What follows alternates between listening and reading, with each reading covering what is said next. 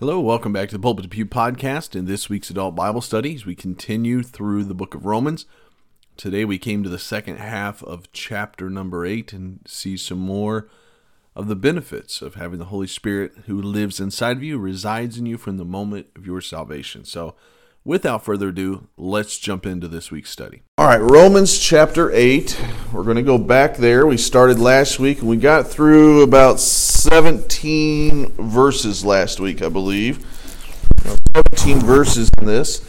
And it, it, when we kind of ended, it was talking a little bit about really some of the blessings that come with the Spirit of God. You got to remember that in chapter 7, when we talked about the struggle of the Christian life, when we're trying to depend upon our own strength and our own everything, there was no mention of the Holy Spirit. We got to the very end, and Paul finally told us the secret, which we've known, but he said that the key is, and he gives thanks because of Jesus Christ. It's Jesus that gives the victory. Then, chapter 8, there's like 20 some references to the Holy Spirit. You're coming off zero references to the Holy Spirit in a, a chapter of struggle to 20 some references of the Holy Spirit, reminding us that we are in Christ. It is the Spirit that puts to death sin, it's the Spirit that helps us overcome sin. That you and I now are not to live under the bondage of sin. We saw, we saw that in chapter 6. Sin's no longer our master, we have a new master. Sin was a terrible master and always led us to frustration and discouragement and all kinds of things. Whereas God is a great master who loves us and he gives us the Spirit of God to guide us and to help us to overcome sin. But we got to yield to that. We got to reckon that to be true. All that's chapter 6. When we try to overcome and fight sin in our own strength, we live in chapter 7. A lot of the frustration and struggle and things I, I don't want to do, I'm doing. The things I know I should do, I'm not doing. And all of that frustration was in chapter 7. But when we got to chapter 8, we begin to see we have no condemnation now in Christ Jesus. But sometimes, if I walk in my flesh, I'm going to feel condemned. But if I walk in the Spirit, the condemnation, the feeling of condemnation is not there. The fact of condemnation is not there, anyways. But the feeling is no longer there. And then we kind of, we, when we got on down, we talked about how the Spirit, but through the Spirit, we are adopted into the family of God. So, the moment of salvation, you're adopted into the family of God, but it's not an adoption um, like we would think. It was an adoption in the Roman culture that all your debts are canceled and you are given the full riches and benefit of your new family. And you and I, all of our debt of sin has been canceled, and we now have the riches of Christ available to us. And Ephesians talks a little bit more about that. And then we get, so now we come to chapter 8, verse 18, is where we're going to pick up. And notice what he says he's going to talk a little bit about suffering for the first few verses because in the Christian life, even with the Holy Spirit, you're going to suffer.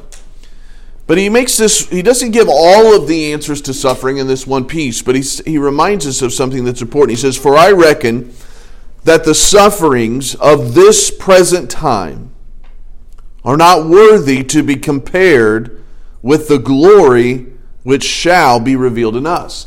So he's talking about and talking to maybe some Christians in the Roman culture that are going through some difficult suffering. Paul could speak to this because Paul suffered. Paul went through a lot of suffering. You go over to 2 Corinthians and read as he just lists out some of the suffering that he went through. And so there was suffering that happens in the Christian life, and he said, but the one of the things to help, there's it's not going to put it away. It's not like you're going to face suffering and be like, oh, this is easy because of this truth right here. But he said one of the principles that's going to help you in suffering is re- be reminded of the glory that's going to come. To get your eyes to heaven. That it's as bad as it's going to get on this earth, but the better times are coming. Brian illustrated it in our time before prayer. We were talking about it, and he illustrated it this way. And I remember, I'm going to add to his, his what he said. But when we were kids, we would come to church, and this was before DVR, and Indiana Hoosiers would be playing basketball and they seemed to be playing either on a Wednesday night or maybe on a Sunday when we couldn't get to the game. So back then they had those, you know, those uh, cassette tapes, and so we would put it in. You push play and record at the same time, and we would be recording the the, the game. So when we got home, maybe if we slipped up, and there wasn't internet then, so if maybe someone told us, or I don't know, if we already knew who had won, maybe we didn't watch it that day, we watched it the next day, but we already knew who won. So we would maybe we knew Indiana won. but we're watching the game. We're, we've rewound it. Now you hit that rewind button, you know, and you wait, and it goes. "Mm," Remember all that? We rewind, and it stops. We hit play. We're watching it. Maybe Indiana gets down ten points, and we we as fans are suffering, which we've suffered for a long time. But we as fans are suffering. But if we already know the outcome of that game, and we already know because they played it yesterday, we already know they're going to win. I'm not as worried down 10. I'm not worried at all down 10 because I know the outcome already. Well, that's the idea of the Christian life. When we're going through suffering, you already know the outcome of our lives. That even the worst thing that we can imagine, which is death, we're going to be in heaven. We're, we're going to be in the presence of God. And so, one of the ideas he's talking about here is he says t- there's going to be some suffering in the Christian life. The Spirit of God's not going to take away suffering from your life, but know that the, the, keep your eyes fixed on what is ahead. Don't focus on the suffering, focus on what is to come. It's not saying everything you suffer is going to lead to death, hopefully, but it's saying that you, you can overcome. The Spirit of God that you now have will help you through some of the suffering. And then if death does come, heaven awaits us. But then he gets into some interesting little verses, and I'm not going to get too bogged down into, but notice, I'm just going to read a few, starting in verse 19. He says, For the earnest expectation of the creature waiteth for the manifestation of the sons of God. He's talking about creation here. Creation's waiting for that big reveal, heaven for us, the sons of God. For the creature was made subject to vanity, not willingly, but by reason of him who hath subjected the same in hope. Because the creature itself also shall be delivered from bondage of corruption in the glorious liberty of the children of God. For we know that the whole creation groaneth and travaileth in pain together unto now, and not only they, but ourselves also, which have the first fruits of the Spirit, even we groan ourselves within ourselves, waiting for the adoption, to wit, the redemption of our body. For we are saved by hope, but hope that is seen is not hope. For that which man seeth, why doth he yet hope for? But if we hope for that which for that we see not, then do we with patience wait for it. And then I'll stop right there and get in more. So he gets into this little bit talking about how just like we suffer, creation is suffering. Let me ask you a quick quiz question. When did creation begin to suffer? Remember? The fall of Adam and Eve, right? Because God placed a curse on this earth as well. And this earth that was so beautiful, now because of the condemnation of sin, which we as mankind uh, brought about, now even the earth suffers. And I've got a few as I've been out clearing some four wheeler paths. I ran into some thorns and some, uh, and that's all because of mankind's sin. Those thorns wouldn't be giving me a problem before all that. But even creation itself suffers. And, and, and, and Paul's taken a time to kind of say it's, it's kind of an interesting decision in the writing, but it's inspired by God. But he's talking about how just like we would suffer and groan, creation suffers and groans, and creation's waiting for man to get his full redemption, heaven, because creation's going to get a, there's a new heavens and a new earth. And the and the corruption that's going on in this earth is going to be renewed as well. So he says there's a groaning that's going to happen. And he just kind of opens here talking about, yes, all this stuff's wonderful about the Holy Spirit, but the Holy Spirit's not going to remove you from suffering, but he's going to give you a grace in suffering to be able to overcome and to be able to endure. But then there's something else. It's not just the Spirit giving a grace, but look at verse 26. Now we come back to some maybe some verses you're familiar with, but he says, Likewise, the Spirit also helpeth our infirmities.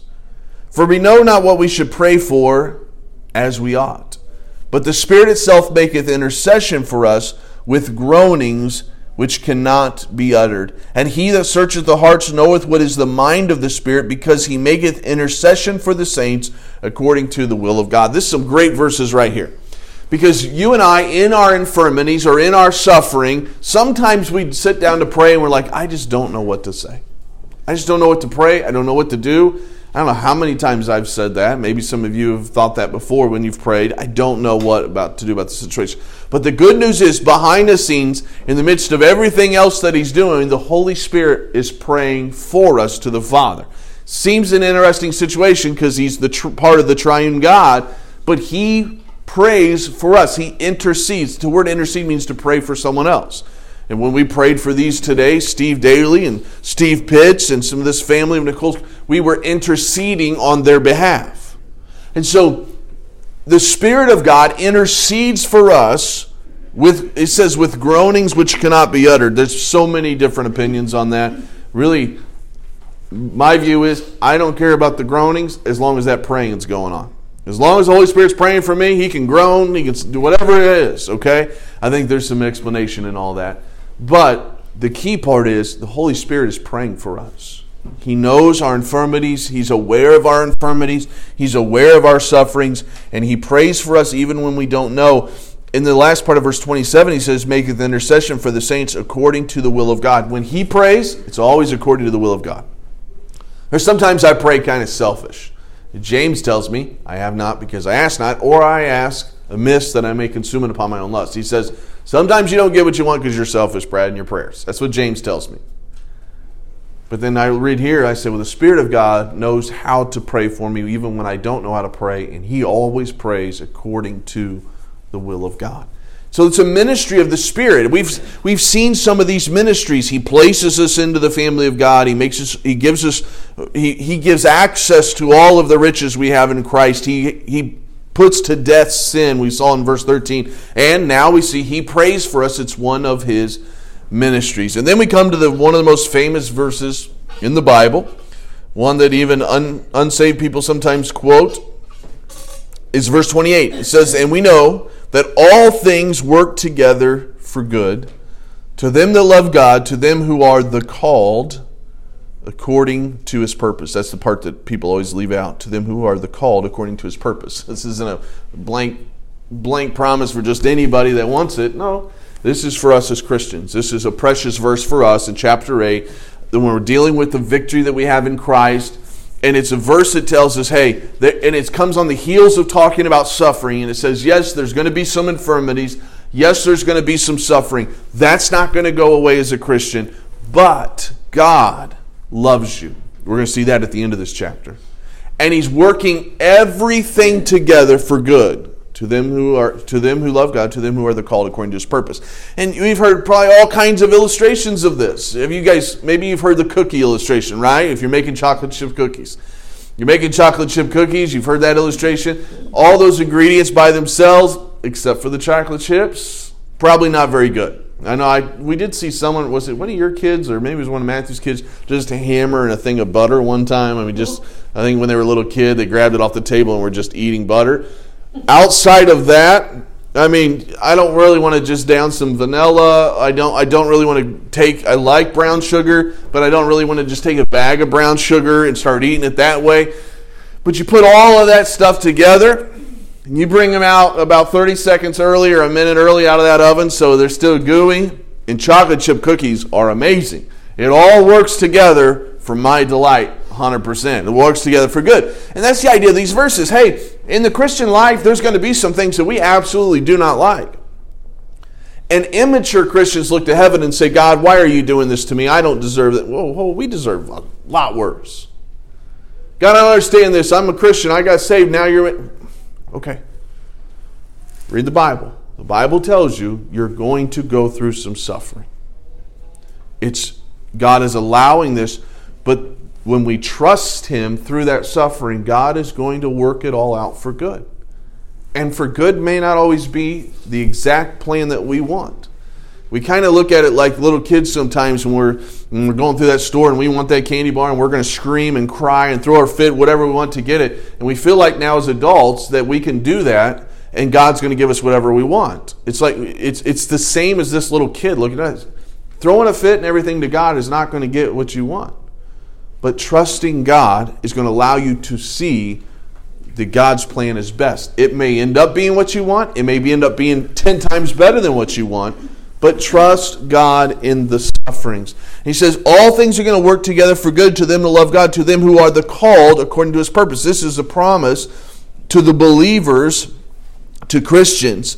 And so now he's going to kind of go off of that into some very controversial verses. Very controversial verses that we're not going to make very controversial in here. It's very simple in my mind, but uh, maybe not because it's been argued for years and years and years. But let's look at this. Look at verse 29. For whom he did foreknow. Now, foreknow is not a word we use a lot, but just if you just basically think about that word, what do you think it means? For no. Know before?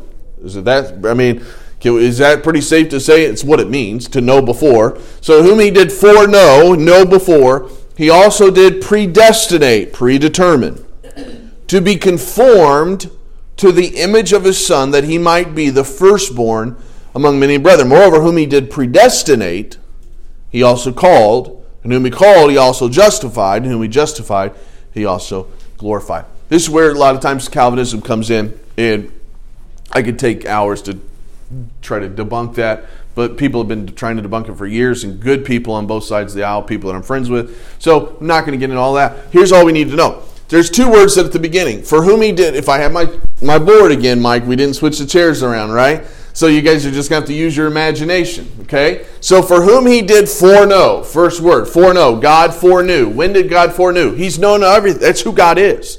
So in my ordination council for three hours, when they drilled me, they said, which came first, foreknowledge or predestination? I said, foreknowledge. And I had, I had a few Calvinists on my ordination council, so they didn't like that answer. And I said, well, foreknowledge is part of who God is. He's always known. He's all knowing. It's part of who He is. So you can't. It's just which came first, the chicken or egg. God was there. He's always been all. He's all knowing. Foreknowledge is there. So then, what is predestination? Predestination is not predetermine who's going to be saved. It's not what predestination is. God foreknows who is going to choose the free gift of salvation. Does He not? God can. I mean, from the however long ago God you want to go back, God's known who's going to be saved. He knew that Brad on this day was going to be saved. He foreknew that. So guess what? Because back here he foreknew, back here he predestinated. So he foreknew I would be saved at 12 years old. So he predestinated, he predetermined that in my life he's going to allow these things in my life to make me more like Jesus Christ because that's what it says right here pre, predestined to be conformed to the image of his son. That's what predestination in the Bible is always about. It's always to the Christian. Predestination is always about the Christian growing to be more like Christ. It's some, it's not for salvation. He didn't predetermine you guys to be saved and you guys not to be saved.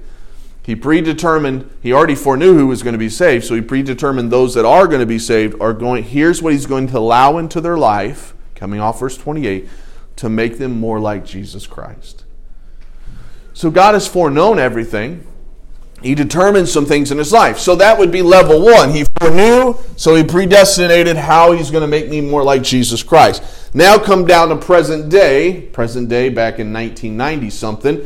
So now he's got to work that plan. So he calls me. So he says, For whom he did predestinate, that was up here, then he also called. So one day I was laid in my bed that night, I felt the Spirit of God call me, probably more at the sermon that I heard that Sunday night. Then I went home, still under conviction, laid in my bed, and that was the Spirit of God calling me to be saved, inviting me to the family of God. I could have rejected that at the time, but that day I got up and walked into that room and I received Jesus Christ.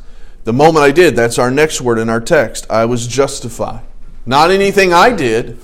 I just bowed my head on that bed and prayed and said, God, I'm a sinner, and I know I'm a sinner, but you died for me, and I have trust in you and placed my faith in you. And in that moment, I was justified. That's our next word. So God foreknew that from beginning of time. So he predetermined that he's going to make me more like Jesus Christ. That started with calling me because he already knew I was going to choose this, so he called me. And now he justified me when I cried out to him. And then look what he knows is going to come one day. It's the next one. For whom he justified, them he also glorified. Haven't got there yet. That's down here. That's going to happen one day. And he already knows what that's going to be like. So he already knows I'm going to walk into heaven and probably just be crying my eyes out, like, oh, this is amazing. I was like, I saw that coming for a thousand million years. All right, you've been bawling every time I see that picture. I don't know how it's going to be, but whom he foreknew, he knew I was going to choose. So he predetermined some things in my life. I'm going to come back to that. So he called me, he justified me. Now he sees this glorification. But remember when I said he predetermined to conform me to the image of his son? That's kind of what we're living in right now. So he knew everything that's going to happen in my life. He knew my son was going to die. He knew it. So God says, I'm going to use that to conform him into the image of Christ. He knew it. He knew everything that was going to happen in my life. He knew when family members were going to die. He knew he knew the kids I was going. He knew everything was going to happen. So he said, "Hey, I'm going to take all of this to conform him into the image of Jesus Christ." So God foreknew who he foreknew he predetermined, predestined to be conformed to the image of his son. Then he calls, justifies, glorifies, but before the glorification, all this he's conforming me to be more like his son. That's what he's saying in uh, verses 29 down through there in verse 30. And then he goes, verse 30, and what shall we say then to these things? And I like this. If God be for us, who can be against us? What a great verse that is. So, in the end of the day, he says, listen, all of this that God is doing, if God's for you, who can really be against you? Even those that are against you, that are doing these hurtful things to you, guess what? God is still for you. They can't hurt you to the point that God can't work that out for good. Even I think back some old people like Polycarp, who was killed, martyred. He was burnt to death at the stake. Some would say, "Oh, they got him." Oh, did they? Because I still know a weird name named Polycarp. Hundreds of years later, because God brought glory to a man that burned at the stake. He died young. But we're still talking about him hundreds of years later because God brought glory out of that man. So, did the enemy win? No. God worked it all together for good. Now, Polycarp didn't know that. He didn't know that when he was burning at the stake, probably I can't imagine the, the, the horror that that would have been, although I think God gave a grace at that time for him. But as he was burning at the stake, he didn't think, Brad's going to be talking about me in about however many years, 800 years, Brad's going to talk about me. He didn't think that. He suffered, but God worked it together for good. You got to remember, here's, here's the key. And this is a tough one for our generation to get. Okay, here's the key life's not about your glory, and it's not about my glory. And the faster we learn that, the lot easier we're going to deal with suffering because we suffer and we think, well, I can't believe it. How are they going to look at me? How's how's this going to be? Or how's this going to make me people view me? Hey, stop worrying about you, Brad. Stop worrying about me. Life's not about us. Life's about God and giving God the glory and building His kingdom. And the more that we learn that, the, the easier it is. So, and if God be for us, and then what's great is we like, oh well well, then uh, God's kind of, we could come up with all kinds of things. But the thing is, He's given us His Spirit to help us. He's given us His grace to help us through all this. He's given us everything to, to not, I don't want to use the word survive because that means like you're barely holding on. Everything to thrive. God's given you everything. And so we've got to trust Him in the suffering. He goes on, he says, he says, If God be for us, who can be against us? And then he gives this great verse too He that spared not his own son. You want to talk about suffering? God gave his own son. I didn't give my son willingly. He gave his son willingly. He says, But delivered him up for us all, how shall he how how shall he not with him also freely give us all things? Who shall lay anything to the charge of God's elect? It is God that justifieth. Who is he that condemneth? It is Christ that died, rather that is risen again who is even at the right hand of God, who also maketh intercession for us. Another reference to God praying for us at the right hand of the Father. Then he says these Who shall separate us from the love of Christ? What a great question. For those that feel like, oh, I just don't feel like God loves me, or I haven't heard anything from God, it's not going to be God's fault. Because look at what he says. He says, Who shall who shall separate us from the love of God? Then he's going to list some things. Shall tribulation, trials that we go through, is that going to separate us from love? No or distress, or persecution, or famine, or nakedness, or peril of sword. As it is written, For thy sake we are killed all the day long, we are counted as sheep for the slaughter. Nay, in all these things we are more than conquerors. How?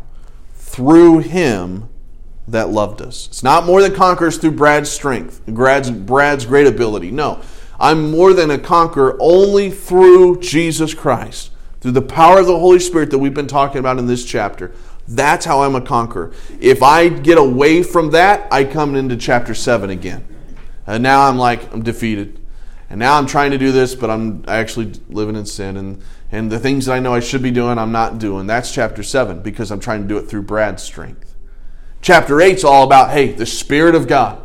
And if and he's encouraging, he's encouraging us at the last part of this, hey, who can condemn you? Because Jesus justified. Who can bring any charges against you? Because Jesus justified.